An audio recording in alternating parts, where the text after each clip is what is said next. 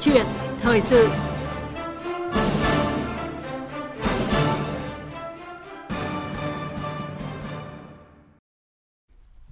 Thưa quý vị thính giả, với những quy định mới, Luật Giáo dục Đại học sửa đổi năm 2018 có hiệu lực từ tháng 7 năm 2019. Các trường đại học được mở rộng phạm vi thực hiện quyền tự chủ, được tự chủ toàn diện từ học thuật, tài chính, mở ngành đến nhân sự.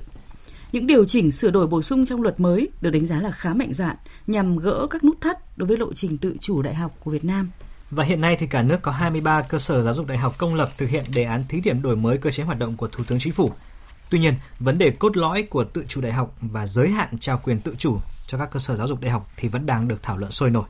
Việc thực hiện à, luật giáo dục đại học sửa đổi cũng dẫn đến những ý kiến lo lắng rằng là liệu các trường có lợi dụng tự chủ để tăng học phí hay là ồ ạt mở ngành hay không? Thực hiện quyền tự chủ ra sao để đảm bảo mục đích cuối cùng là nâng cao hiệu quả chất lượng của giáo dục đại học, đồng thời vẫn đảm bảo các vấn đề về an sinh xã hội. Điều này đặt ra nhiều yêu cầu mới đối với cơ sở giáo dục đại học, trong đó phải tăng trách nhiệm, tuân thủ sự giám sát của cơ quan quản lý và xã hội để hướng tới quyền lợi của người học. Và trong câu chuyện thời sự hôm nay, chúng tôi bàn về chủ đề tự chủ đại học, tăng trách nhiệm, hướng đến người học với sự tham gia của bà Nguyễn Thị Kim Phụng, vụ trưởng vụ giáo dục đại học, Bộ Giáo dục và Đào tạo. Và xin mời quý vị đặt câu hỏi à, cũng như là chia sẻ những quan điểm của mình với vị khách mời qua các số điện thoại là 0243 934 1040 và 0243 5 563 563. Chúng tôi sẽ nhắc lại số điện thoại 0243 934 1040 và 02435 563 563. Và bây giờ xin được mời biên tập viên Lê Thu bắt đầu cuộc trao đổi. Vâng, cảm ơn biên tập viên Hoàng Ân và biên tập viên Mỹ Hạ. À, xin cảm ơn bà Nguyễn Thị Kim Phụng đã tham gia chương trình hôm nay ạ. Vâng, xin ờ, kính chào các quý vị thính giả, chào Lê Thu và các MC. Vâng, à, thưa bà, luật giáo dục đại học sửa đổi thì có hiệu lực từ ngày 1 tháng 7 năm 2019, khẳng định quyền tự chủ của các cơ sở giáo dục đại học. À, tuy nhiên thì à, tự chủ ở cái mức độ nào thì à, à đến nay nhiều trường vẫn còn khá là lúng túng và à, vẫn chưa có thể nắm rõ cụ thể được. À, nhất là những cái chuyển hướng hoạt động như thế nào cho phù hợp. À, vậy bà có thể giải thích rõ hơn về điều này? Vâng, chúng ta biết rằng là cái tư tưởng chủ đạo của lần sửa luật giáo dục đại học ừ, lần này là mở rộng phạm vi và nâng cao hiệu quả của tự chủ đại học. Ở cái góc độ tổng quát nhất thì có thể nói là luật đã khẳng định tự chủ là quyền của các cơ sở giáo dục đại học và các cái cơ sở này thì bắt đầu là được xác định cái mục tiêu và lựa chọn cách thức để thực hiện cái mục tiêu và các trường có thể nói là được tự quyết định cái phạm vi tương đối toàn diện và có trách nhiệm giải trình về tất cả các hoạt động từ chuyên môn học thuật, tổ chức, nhân sự, tài chính, tài sản và các cái hoạt động khác trên ờ, cơ sở quy định của pháp luật. Có nghĩa là các cái cơ sở thì được uh, tự chủ theo chức năng nhiệm vụ uh, được giao và um, khi mà họ đảm bảo các cái điều kiện luật định. Yeah. Dạ. Các cái điều kiện này ấy, thì chúng ta hiểu rằng chủ yếu nó phản ánh cái năng lực tự chủ tối thiểu của nhà trường ví dụ như là uh, phải có um, hội đồng trường là cái thiết chế để tiếp nhận cái quyền tự chủ rồi phải xây dựng được cái quy chế tổ chức và hoạt động rồi phải đạt kiểm định chất lượng phải công khai các điều kiện đảm bảo chất lượng có nghĩa rằng họ phải chứng minh rằng là họ có đủ cái điều kiện cái năng lực để đảm bảo uh, tự chủ và có cái trách nhiệm giải trình cái mức độ tự chủ thì phụ thuộc vào cái năng lực tự chủ yeah. Dạ. uh, tôi có thể lấy ví dụ như là trường mà đạt cái kiểm định về cơ sở giáo dục thì được mở ngành trình độ đại học rồi đã kiểm định ngành uh, trình độ đại học thì được mở ngành trình độ thạc sĩ thì cái đó để chúng ta hiểu rằng là uh, nếu họ có năng lực đến đâu thì họ được tự chủ đến đó thì đó cũng là cái cách để bảo vệ quyền cho người học Dạ vâng ạ. À, luật um, giáo dục sửa đổi thì đã uh, gần như là cởi nút thắt cho các trường trong cái việc mà được tự chủ nhiều hơn ừ, là tự chủ một cách toàn diện ừ. là từ học thuật tài chính đến cái việc là nhân sự nữa ừ. và như bà nói là uh, cái việc tự chủ thì cũng nhằm dâu, uh, dâu giúp các phần các trường nâng cao chất lượng để mà quan trọng nhất là để hướng tới người học ạ ừ. vâng và tiếp theo thì uh, mời bà nghe một số ý kiến của đại diện uh, một số trường đại học ở thành phố Hồ Chí Minh về uh, vấn đề tự chủ ạ ừ nhà trường có điều kiện về năng lực của nhà trường, điều kiện về cái ủy quyền của chính phủ, của bộ để nhà trường chủ động trong việc đào tạo, nghiên cứu khoa học và quản trị nhà trường. Để mục tiêu cuối cùng là mình đào tạo ra người sinh viên có chất lượng. Khi mà một trường công lập mà được tự chủ tài chính, thì à, cái việc mà đầu tư cơ sở vật chất, trang thiết bị để giảng dạy cho sinh viên đó được đồng bộ, thì sinh viên sẽ có một cái môi trường học tập thuận lợi nhất thứ hai là đối với một cái trường công lập được tự chủ tài chính thì sẽ thu hút được nguồn nhân lực giỏi Bây giờ sinh viên là một khách hàng rất là quan trọng mà chúng ta phải dùng những cái phương pháp phải hiện đại đáp ứng được cái nhu cầu của người học để người học có thể chọn trường mình. Đây là một cái thách thức. Vâng, chúng ta vừa nghe một số ý kiến ờ, về của đại diện ờ, một số cơ sở giáo dục đại học tại thành phố Hồ Chí Minh khi mà thực hiện thí điểm tự chủ ạ. À, bà Nguyễn Thị Kim Phụng thì à, thấy là cái luật sửa đổi bổ sung một số điều của luật giáo dục đại học ừ, đi vào hoạt động thì à, sẽ mang lại những cái thuận lợi cũng như là những cái thách thức nào trong cái lộ trình tự chủ của các trường các trường nói chung. Ừ, vâng,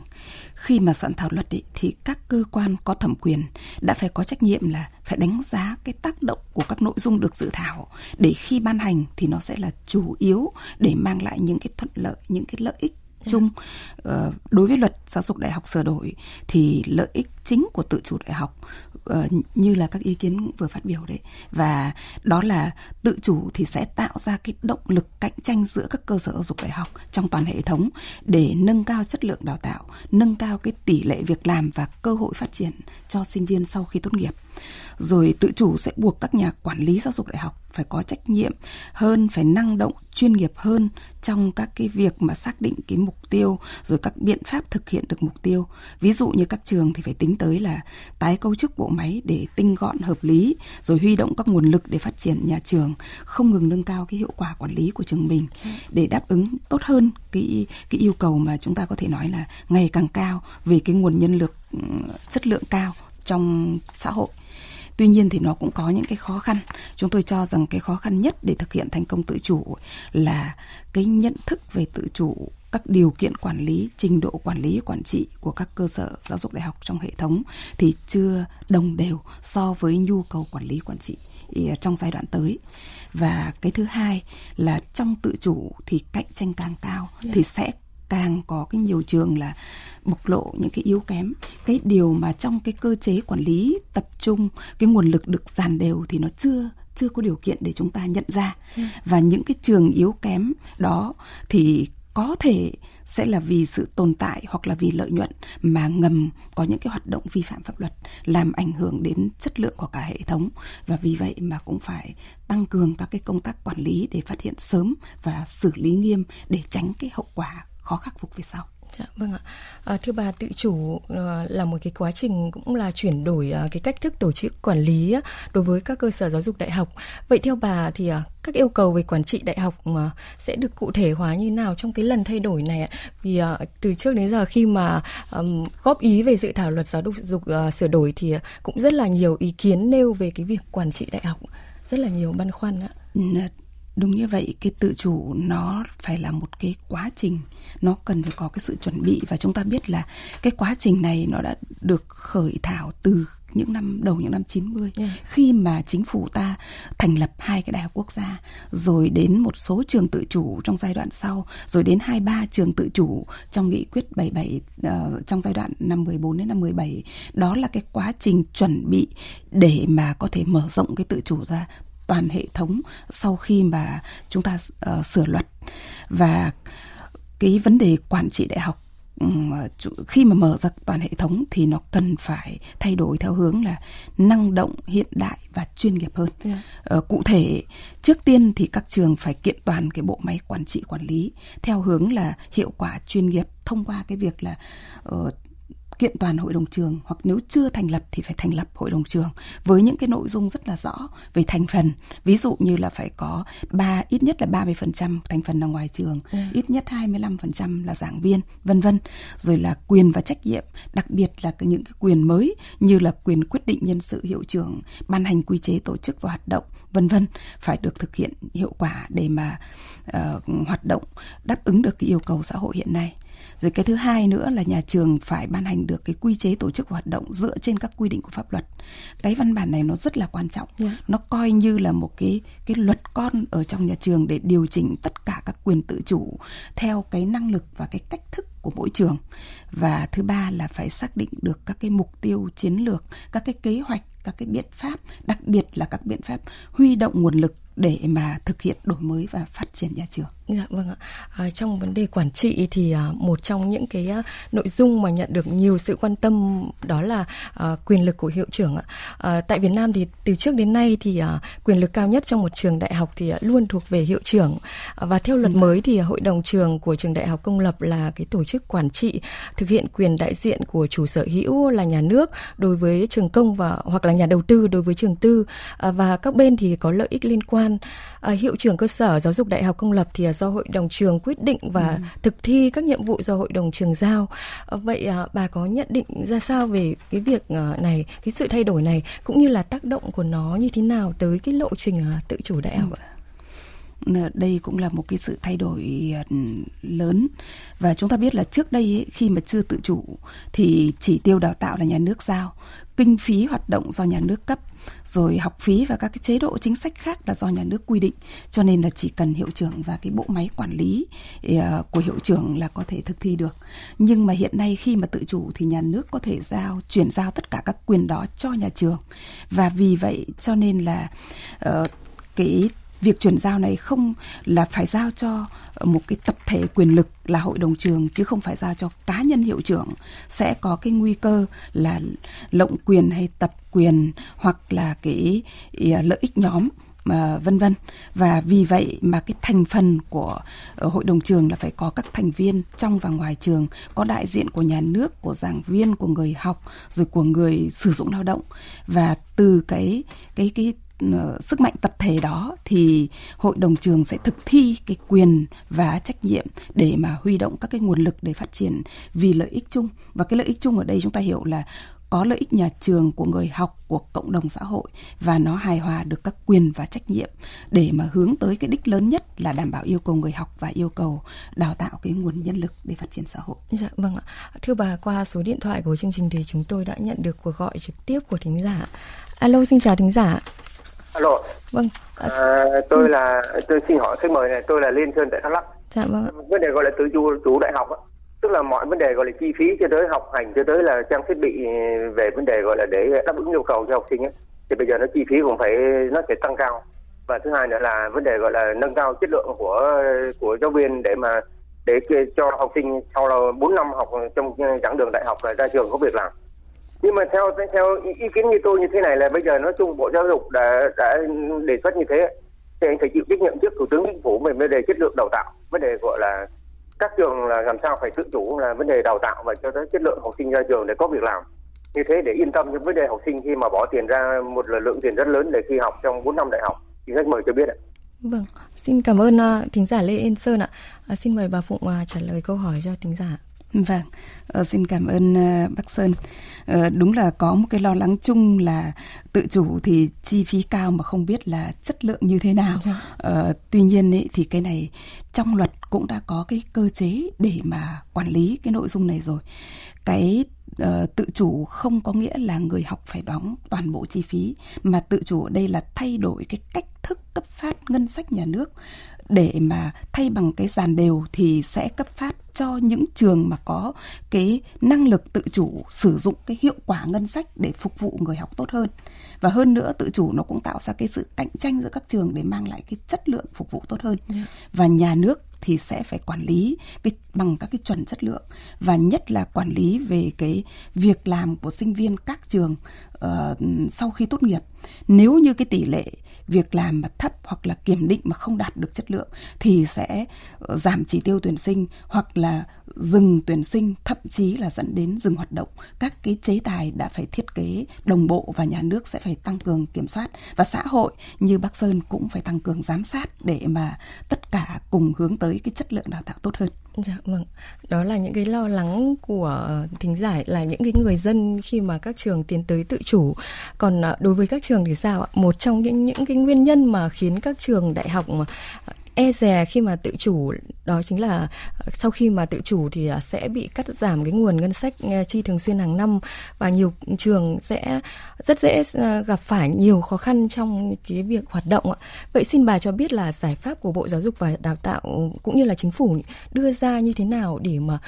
thúc đẩy cũng như là khuyến khích các trường tự chủ ạ? Ừ, vâng Ờ, nói đến là tự chủ các trường thì có thể lo là bị cắt ngân sách nhưng mà uh, qua cái tổng kết thí điểm tự chủ của cái thời gian vừa rồi ấy, thì có thể thấy rằng là tự chủ đại học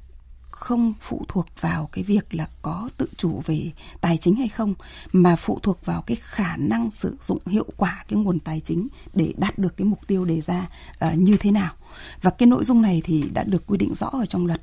tức là trong tự chủ thì nhà nước phải phân bổ cái ngân sách và nguồn lực cho giáo dục đại học theo nguyên tắc cạnh tranh bình đẳng. Và nhà nước sẽ ưu tiên phát triển những cái cơ sở giáo dục đại học uh, tốt những cái ngành mà mang tầm khu vực quốc tế để nâng cao cái chất lượng đào tạo. Ờ, và điều đó có nghĩa rằng là nếu có năng lực để phát triển thành những cái trường tốt ờ, thì không những không bị cắt giảm ngân sách mà còn được ưu tiên đầu tư. Và ngoài ra thì các trường cạnh tranh để được sử dụng các cái nguồn đặt hàng đào tạo nghiên cứu của cơ quan nhà nước yeah. Như vậy là nó chỉ thay đổi cái cách cấp phát cho những người biết sử dụng hiệu quả ngân sách yeah. Thay bằng cái dàn đều chứ không phải là cắt giảm ngân sách Dạ vâng. À, thưa bà qua số điện thoại thì chúng tôi tiếp tục nhận được một ý kiến của thính giả. Tên là Mậu, tôi Bắc Giang. Tôi thấy tự chủ hay là gì cho nữa thì tôi nghĩ là là cái điều tốt thôi. Nhưng mà cuối cùng thì là lại dồn vào đầu học sinh phải đóng góp thì mới, mới có có đủ số tiền để mà trang trải cho giáo viên thầy giáo này khác. Vì cái đó cũng lại gánh nặng cho học viên học sinh viên học học sinh. Cái thứ hai nữa là tôi thấy là từ xưa nay giờ là cái gì người ta phải có hàng có bậc của nó. Rồi bỏ cái xếp hạng đi. Thế thì, thì lấy cái gì để mà mà chứng minh là người đó học? Thì tôi nghĩ là cái ngành giáo dục này tôi nghĩ là cái con người thầy giáo tính cách đường lối một cái con người không thay đổi thì tôi nghĩ rằng là cũng khó lắm đấy.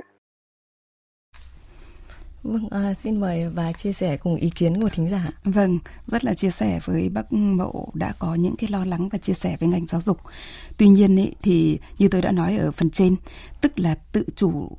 có nghĩa là phải sử dụng ngân sách hiệu quả hơn, cấp cho những trường mà có khả năng sử dụng ngân sách tốt hơn trong việc phục vụ người học, chứ không phải là cắt ngân sách đầu tư cho giáo dục đại học để người học phải đóng học phí cao hơn. À. Còn khi nào người học lựa chọn trường có đóng học phí cao hơn, có nghĩa rằng dịch vụ giáo dục đại học sẽ phải tốt hơn để nâng cao chất lượng và nâng cao cái uh, tỷ lệ việc làm cũng như là cơ hội thăng tiến cho người học và người học hoàn toàn là được cung cấp các cái thông tin để lựa chọn những cái ờ, phân khúc khác nhau về chất lượng và tương tự như vậy là về mức đóng học phí. Thế còn cái việc mà bác nêu ra là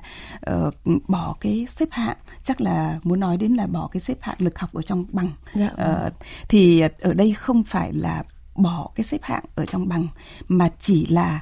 không ghi cái xếp hạng đó vào trong bằng mà ghi vào phụ lục văn bằng tại sao lại như vậy bởi vì cái bằng cấp ấy nó theo con người ta suốt đời còn cái xếp hạng thì nó chỉ là cái quá trình 4 năm học hay là 5 năm học thôi. Thế cái quá trình đó thì tùy theo cái mức độ ưu tiên của người học mà người ta có thể học giỏi hay học trung bình. Nhưng cái người học trung bình không có nghĩa là cái năng lực của người đó là suốt đời gắn với cái mác trung bình có thể giai đoạn này người ta học trung bình nhưng giai đoạn khác người ta giỏi ở những cái lĩnh vực khác vân vân và vì vậy mà không gắn cái mác trung bình vào cái bằng theo suốt đời yeah. Dạ. còn cái uh, xếp loại lực học trong cái giai đoạn đó vẫn ghi trong phụ lục văn bằng và nếu ai quan tâm thì vẫn có thể có đủ thông tin trong phụ lục văn bằng để theo dõi đảm bảo công bằng cho người học Vâng, à, xin cảm ơn thính giả đã đặt câu hỏi à, với khách mời và à, đúng là khi mà tự chủ thì à, rất là nhiều người quan tâm nhất đến vấn đề tăng học phí và à, tự chủ không có nghĩa là tăng học phí vô tội vạ. Đó là nhấn mạnh của Phó Thủ tướng à, Chính phủ Vương Đình Huệ tại lễ khai giảng à, khai khóa của năm học 2019-2020 của trường Đại học Quốc gia Thành phố Hồ Chí Minh và tôi nghĩ đó là một cái sự à, chỉ đạo cũng như là sự nhấn mạnh của Phó Thủ tướng đối với các trường đó là tự chủ không có nghĩa là tăng học phí vô tội vạ mà cần có phải sự điều chỉnh và đặc biệt là phải hướng đến người học mà để tăng cao chất lượng đào tạo hơn. À, xin cảm ơn bà Nguyễn Thị Kim Phụng, ờ, vụ trưởng vụ giáo dục đại học Bộ Giáo dục và Đào tạo về cuộc trao đổi. Vâng, xin cảm ơn chương trình. Vâng, thưa quý vị, thưa các bạn, thời gian qua thì việc thực hiện cơ chế tự chủ tại các trường đại học công lập ở Việt Nam đã được triển khai thí điểm và có những kết quả ban đầu. Và để phát huy cơ chế này một cách hiệu quả nhất thì cần tiếp tục đổi mới mạnh mẽ bằng những giải pháp thiết thực hơn nữa và trao quyền tự chủ cho các cơ sở giáo dục đại học như thế nào và thực hiện quyền tự chủ ra sao để đảm bảo mục đích cuối cùng là nâng cao hiệu quả chất lượng của giáo dục đại học, đồng thời vẫn đảm bảo các vấn đề về an sinh xã hội như là học phí và khả năng tiếp cận thị trường việc làm của sinh viên sau khi tốt nghiệp. À, vâng, thưa quý vị thính giả, vẫn còn là rất nhiều câu hỏi gửi tới chương trình. Tuy vậy thì à, thời lượng của câu chuyện thời sự có hạn và chúng tôi xin dừng câu chuyện thời sự ở đây. Xin trân trọng cảm ơn khách mời của chương trình đã tới tham gia với chúng tôi.